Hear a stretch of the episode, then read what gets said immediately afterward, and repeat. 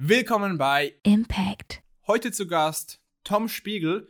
Tom ist ein wahnsinnig smarter und schneller Denker. Er hat schon sehr viel erreicht. Das Wichtigste davon wahrscheinlich, er war CEO von Dentsu. Dentsu, was ist Dentsu? Wer ist Dentsu? Was machen die? Dentsu ist die größte Medienagentur der Schweiz. Waren sie aber nicht, bevor Tom als CEO sie dazu gemacht hat. Tom würde jetzt sagen, ja, das Team war auch super und das stimmt bestimmt auch.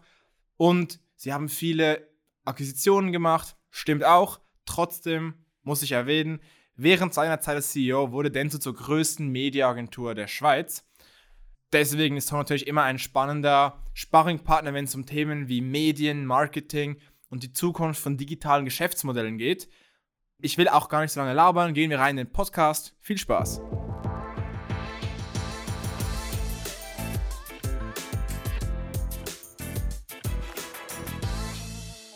Tom, was geht? Hi Dani. Ähm, sehr, sehr viel. Äh, wilde Zeit. Wie geht's dir? Mir geht's super. Ähm, lass uns heute über die Zukunft des Mediengeschäfts spekulieren. Okay, mit Betonung auf spekulieren. Spekulieren. Ja, wir spekulieren. Wir lehnen uns so weit aus dem Fenster, dass wir eigentlich nur runterfallen können.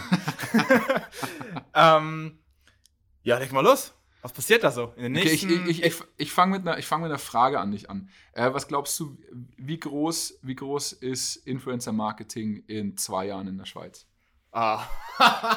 oh Gott, jetzt nagelst du mich genau auf den Punkt fest. Ich weiß, das ist äh, okay, die einzige Frage, okay. die ich vorbereitet habe. Okay, solche Fragen sind immer schlimm. Und ich gebe dir jetzt die schlimmste aller Antworten, die immer, darauf, die immer kommt. Das kommt darauf an. Ah, das, das kommt darauf an, wie du Influencer Marketing definierst. Zählst du da das ganze, die ganze Content-Produktion mit rein? Zählst du da das Management mit rein oder nur die Fees der Influencer, der alles. Agenturen, alles, auch die Projektleitung? Das, das, ganze, das ganze Business, wie bei einer Mediaagentur oder bei einer Kreativagentur, das ganze Business, das dahinter steckt, damit dann am Ende ein Influencer Werbung von meinem Produkt macht. Okay. Ähm, da würde ich sagen, Du hast gesagt in zwei Jahren? Nur in zwei Jahren. Okay, dann sage ich locker über 100 Millionen.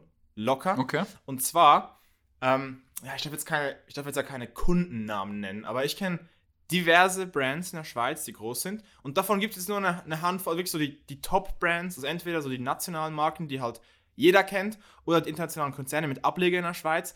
Und ich weiß von mehreren von denen, dass die jetzt schon Budgets haben von 500 bis eine Million, also 500.000, nicht 500 Franken, bis äh, eine Million. Ähm, und die sind unglaublich happy mit dieser Disziplin und der Performance. Und auch mit dem Cross-Benchmarking, mit anderen Disziplinen. Und also ich kann mir einfach nur vorstellen, dass jeder, der das gut macht, da einfach dann mehr Geld reingibt. Und was mir so ein bisschen Sorge macht, was vielleicht bei gewissen Brands oder was ich weiß, was auch bei gewissen dazu führt, dass sie das Budget dann zurückziehen, ist, wenn sie mit den Fall, wenn sie das intern mit, mit falschem Personal oder extern mit falschen Agenturen machen, dann Klar, wenn Sie mit einer Agentur arbeiten, die dann Ihnen Fake-Follower, Influencer äh, liefert oder die ein absolutes, ja, so ein Drecks-Creative liefert, so Placement hoch 10.000 oder weißt du, was ich meine, sowas, ja. dann sagen die, oh, das, das performt gar nicht, das ist nur ein Hype und dann wird es ein bisschen rückläufig sein, aber ich glaube da, so dass die Märkte effizient sind und langfristig, dass dann irgendwann kommt jemand anderes von einer anderen Firma, der sagt, hä, das performt doch super, warum habt ihr aufgehört? Oder jemand erkennt die eigenen Fehler und macht es dann nochmal. Und irgendwann am Ende des Tages, ich glaube, dass sich das richtige Know-how ja auch eher verbreitet als diejenigen, die sagen, das ist nichts. Und dann am Ende des Tages glaube ich wirklich, dass es sich jetzt bis zu einem gewissen Punkt noch ausbreiten wird. Und deswegen mehr Budget. Glaubst du es nicht? Äh, ich, du hast was Spannendes gesagt. Ich glaube, es ist wie alle anderen Werbeformen auch, also zumindest in, in die auf so einen Markt beschränkt sind, also alles, was schweizweit ist oder, oder innerhalb der Schweiz regional ist, ähm, ist es ja eigentlich Erwartungshaltungsmanagement, oder? Also die Erwartungshaltung gegenüber Influencern wie gegenüber äh, den Influencer-Agenturen, den Media-Agenturen, den Kreativagenturen, äh, das, das bildet sich quasi, weil das, man, ja. man, muss, man muss das Produkt kennen, um eine realistische Erwartungshaltung zu haben. So, der Mensch braucht immer Vergleichbarkeit. Und glaubst du, dass da, also wenn du sagst 100 Millionen locker, dann bedeutet es ja eigentlich auch, dass sich das Wissen darüber verbreitet jetzt ja. massiv. Stellst du das fest gerade? Teil, nein, ehrlich gesagt nicht so. Ähm, sehr überraschend auch für mich. Ähm, Also ich hätte vor zwei Jahren gedacht, ich dachte eigentlich immer, dass wir vom Know-how nicht so gut aufgestellt sind. Und zwar, weil ich mich immer verglichen habe, weil ich immer, weil ich sehr vieles gelernt habe in Deutschland. Mhm. Selber quasi als Creator von meinen damaligen Managements und von Startups. Und ich dachte, hm, ich habe das von denen gelernt. Das heißt, wenn ich jetzt hier bin, klar, ich entwickle das auch weiter, aber dann, dann müssen die ja schon wieder fünf Jahre voraus sein. Und was ich aber feststelle, ist, dass auch vieles vom Wissen in Deutschland auch nicht mehr weitergeht, aber in den USA schon. Mhm. Aber irgendwie eher, eher so im Tech-Bereich, eher so, wie misst man das Ganze, aber nicht mehr auf der, nicht auf der kreativen Seite. So, ich würde eigentlich erwarten, dass man misst, okay, welche Creatives performen besser im Schnitt, ist Humor effizienter als Stilmittel oder ist, ist, ist Ästhetik. Ähm, naja, auf jeden Fall zu meiner Frage, in, in der Schweiz, ich glaube, auf der, auf der inhaltlichen Ebene bin ich unglaublich überrascht, wie schlecht das Influencer-Marketing immer noch gemacht wird. Äh, ist einfach so. An wem liegt das? Liegt das an Auftraggebern, in Agenturen oder in Influencern? Oder Boah, ist das ist eine super Frage. Ähm, ich würde sagen, überraschenderweise sind die Influencer extrem stark mitschuldig. Ganz, ganz, ganz, ganz stark. Und zwar liegt es daran, dass die Influencer, das regt mich, das regt mich so super auf. Ähm, es wäre jetzt einfach zu sagen, oh, die Brands, die sind so Dummies, die ganzen Banken und Versicherungen haben keine Ahnung, was spannend ist. Aber umso mehr ich mit eigentlich mit Banken, Versicherungen, mit solchen Leuten zu tun habe, umso mehr merke ich, ey, nein, die Leute da, da hat es junge Leute und coole Leute, oder nicht, nicht, die müssen nicht jung sein, aber jung, frisch denkende Leute, Alter ist mir eigentlich egal, die, die wollen coole Dinge machen, die haben halt sehr viele Schwierigkeiten im Weg. Mhm. Da, ganz viele Regeln, die ich nicht mehr wusste, dass es gibt. Und das ist schlichtweg halt Anforderungen im Job. Ähm, und die versuchen das Beste daraus zu machen. Hingegen die Influencer oder die Creators, die hätten so viel mehr Freiraum. Ähm, und oftmals haben die so dieses Künstlersyndrom, nee, ich muss das auf meine Art und Weise machen. Und dann versuchen, und dann ist automatisch klar, dass es nicht klappen kann, weil sie könnten jetzt ein cooles Creative machen für diese Werbekampagne, aber sie denken so, nee, das passt nicht so in meinen Content rein. Und sie versuchen quasi, die Brand zu sehr in ihren eigenen Ziel zu verpacken. Oder sie machen halt komplett das Sellout und machen genau das Briefing der Brand eins zu eins, Copy-Paste. Und es ist wirklich super simpel. Man muss wirklich beides machen. Man muss quasi, wenn man so ein Venn-Diagramm aufzeichnen würde, muss man sehen, okay, das ist so die Brand Identity und das bin ich als Creator. Gibt es diesen Schnittbereich? Was kann ich machen, was für meine Zuschauer einen Mehrwert darbietet und was komplett zur Brand passt und man muss auch im Kopf haben, ich muss auch Umsatz, ich muss der Brand auch Umsatz bringen. Ich muss, ich muss mich rechnen für die. Mhm. Und es ist von Influencer zu sehr ist das Mindset, nein, das ist ein einzelner Auftrag. Die sagen alle immer, sie wollen langfristige Aufträge haben.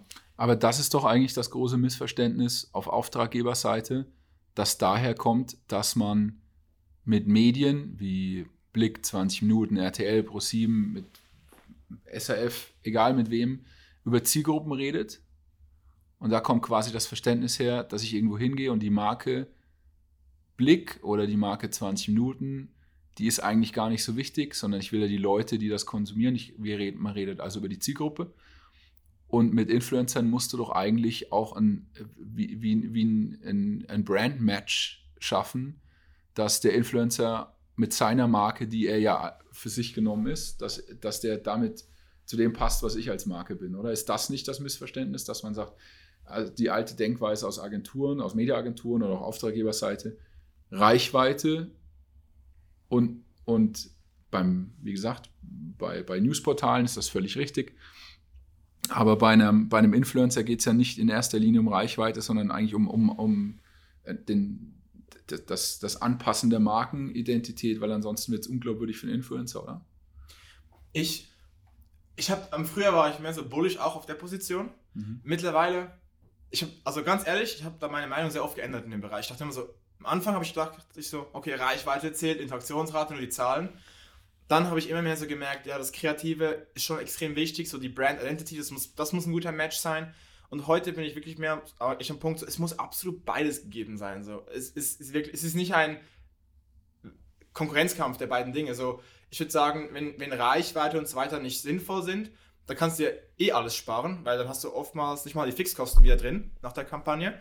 Ähm, aber die Brand Identity ist ganz klar, das ist nicht, das ist nicht ähm, quasi eine, eine, Skala, sondern das ist ganz klar, das ist eine Anforderung. Die muss mhm. gegeben sein. Und ich würde sagen, es gibt Creators, mit denen können Brands nicht auf einen gemeinsamen Nenner kommen. Ja. Die, die, die kannst du nicht buchen. Also, Glaube ich auch. was wäre so im klassischen, ähm, ein, ein Beispiel? Ich würde sagen, wobei, ich wollte, nee, ich wollte eigentlich gerade sagen, du kannst nicht irgendwelche ungesunden Artikel mit Sport kombinieren, aber das stimmt ja auch nicht. Da kannst du es. Ich meine, Bierwerbung kommt direkt vor Fußball. Ja. Ähm, und das klingt jetzt fast schon komisch, wenn du sagen würdest, Bier passt nicht zu Fußball. Das ist durch das Marketing. Das wäre sogar grundfalsch. Ja, das wäre gerade falsch. Aber ich glaube, beim Influencer-Marketing, da kannst du diesen, diese Connection nicht so machen. Du kannst zum Beispiel jetzt nicht ein Bier mit einem Sport-Influencer promoten. Glaubst du nicht?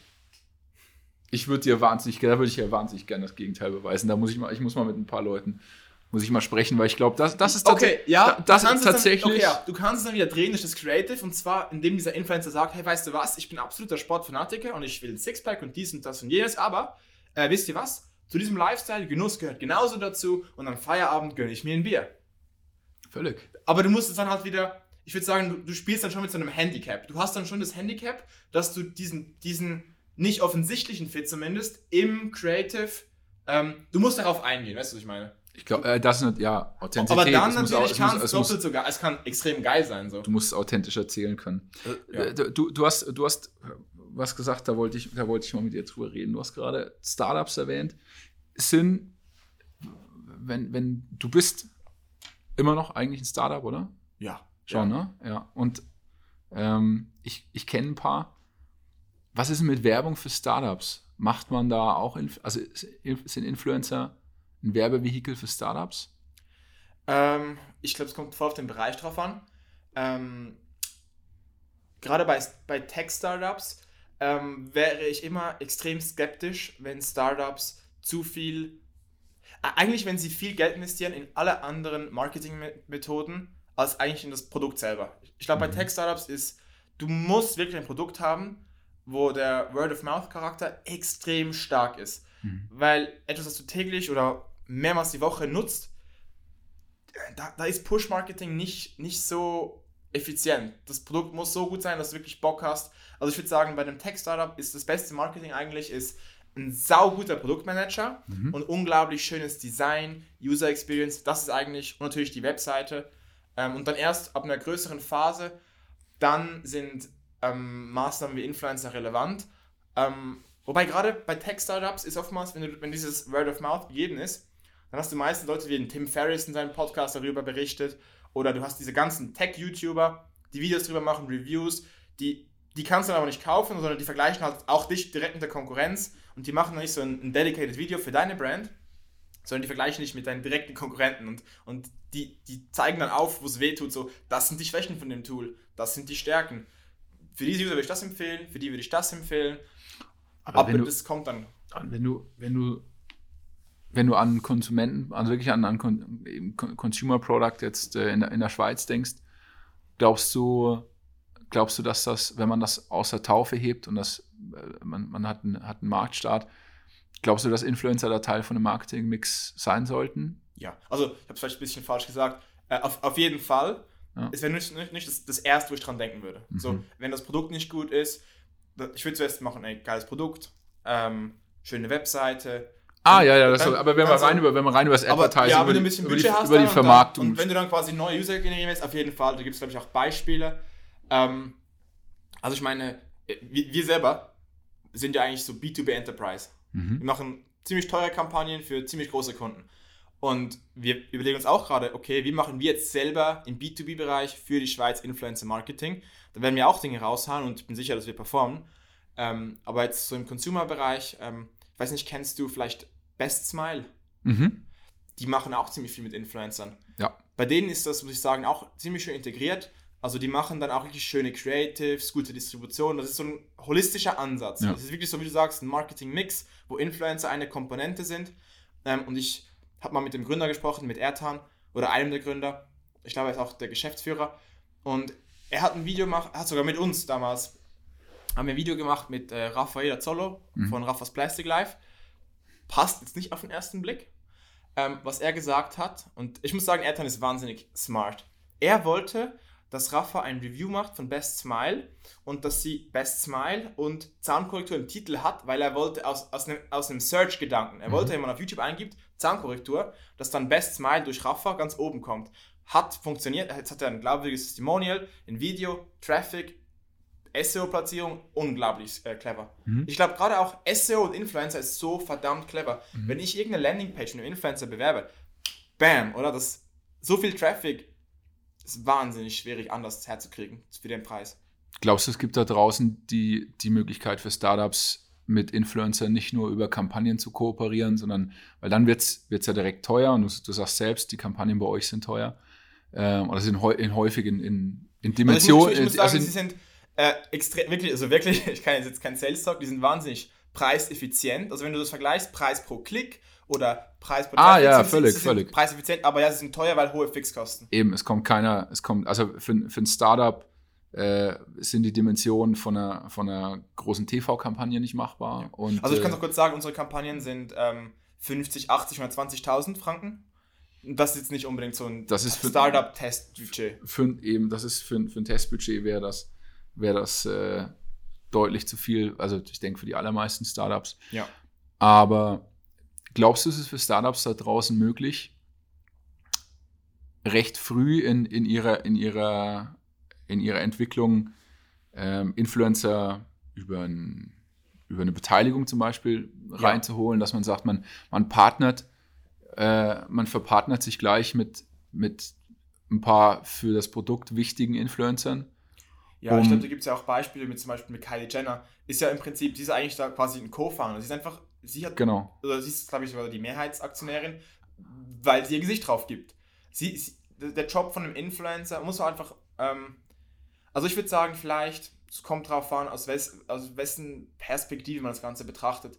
Wenn man wirklich dem Influencer oder der Influencerin einen, einen relevanten Anteil an der Firma gibt, dann würde ich da halt so sorgfältig Person kennenlernen, wie bei einem Co-Founder. Weil Völlig. die hat man dann an der Backe. Ja. Das heißt, es ist im Prinzip nachher so ein Ersatz für den, nicht das CMO, aber sollte auch, glaube ich, weniger Prozent haben, als jetzt wirklich so ein, ein aktives Mitglied, das konstant pusht.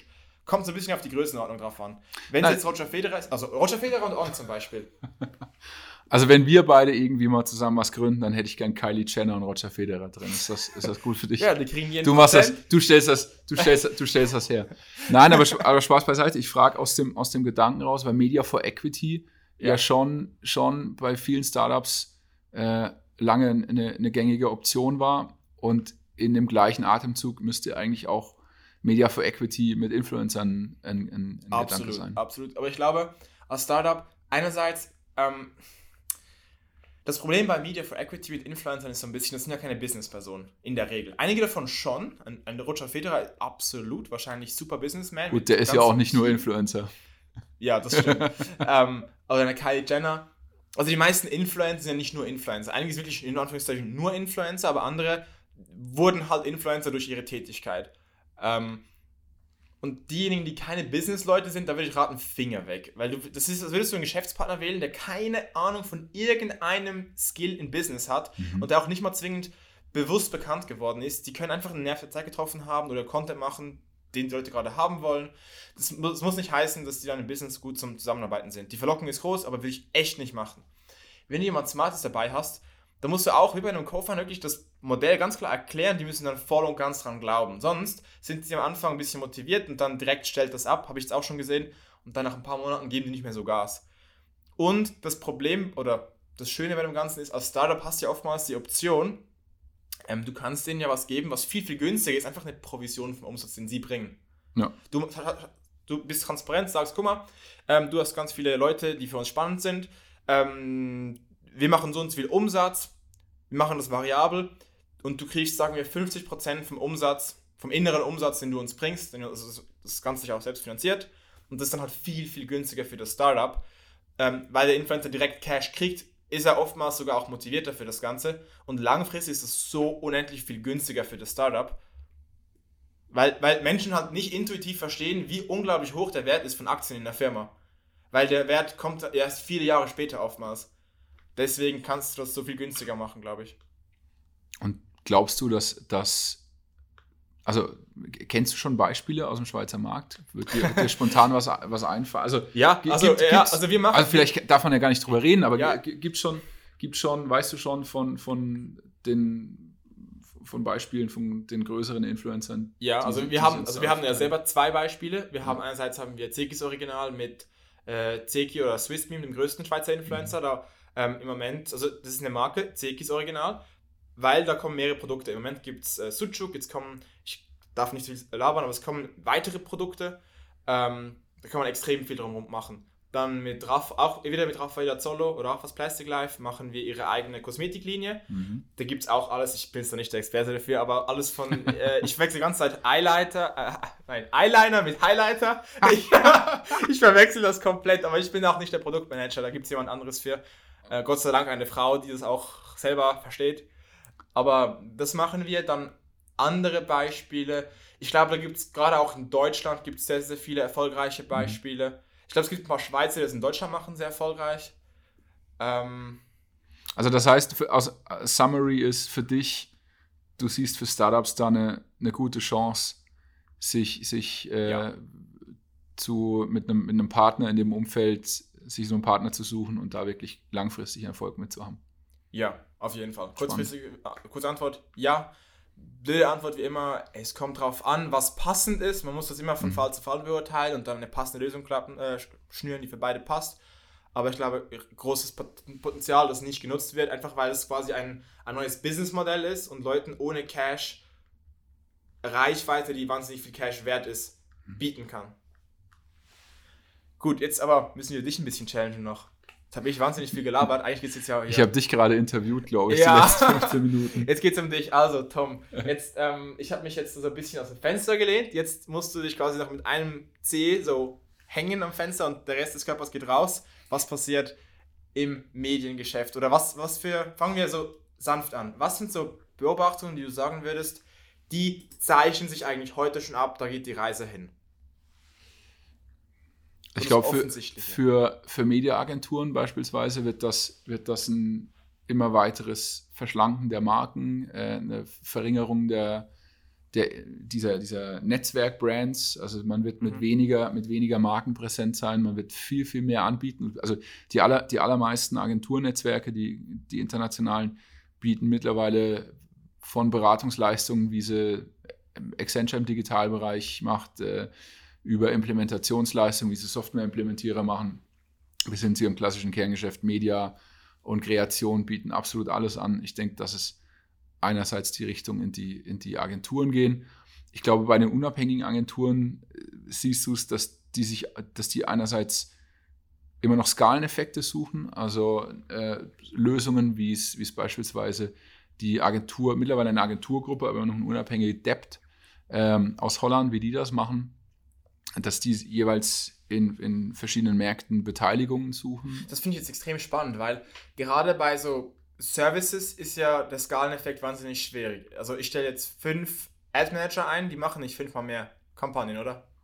Nein, die machen nicht fünfmal mehr, aber du hast schon, wenn du einen Ad-Manager hast, dann hast du äh, das Problem, dass der mal krank werden kann, der geht in Mhm. die Ferien und wenn der das Haus verlässt, dann ist das Know-how weg. Das heißt, mit fünf, es geht um, unternehmerische Resilienz, mit, mit fünf Mitarbeitern in dem Bereich bist du resilienter.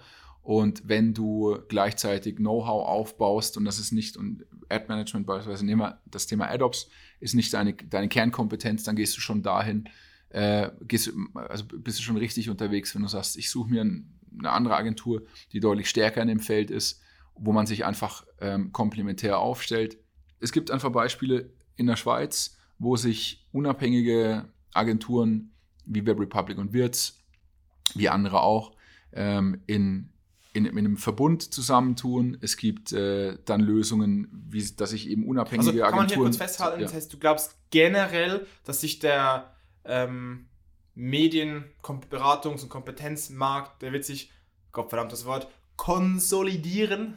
Ja, der wird sich weiter konsolidieren. Ich glaube auch, weil Ja. die, die, die, die Kundenbedürfnisse sich so schnell verändert haben. Und das, das Thema Corona müssen wir nicht ansprechen, das ist tot, tot diskutiert. Aber Corona hat das schon betont, dass, dass Beratungsbedarf außerhalb von, von Ad-Inventory und Ad-Tech massiv wichtig ist. Also Kommunikation unter besonderen Umständen, ähm, Werbung unter besonderen Umständen und dann aber vor allen Dingen da, die Technik, ähm, online verkaufen, online beraten zu können. Und das müssen viele Agenturen können ein oder zwei dieser Disziplinen und brauchen noch, brauchen noch ein paar mehr, brauchen die Expertise, müssen sie bündeln mit anderen Partnern zusammen, um das, um das abbilden zu können, was das wirkliche Kundenbedürfnis ist, weil, das, weil sich das so schwer trennen lässt. Also weil sich diese Bereiche wahnsinnig verzahnt haben und nicht mehr voneinander trennen lassen. Ist das Media-Business denn noch so spannend? Es gibt so viele Probleme da. Lohnt es sich da noch zu kämpfen oder würdest du jetzt,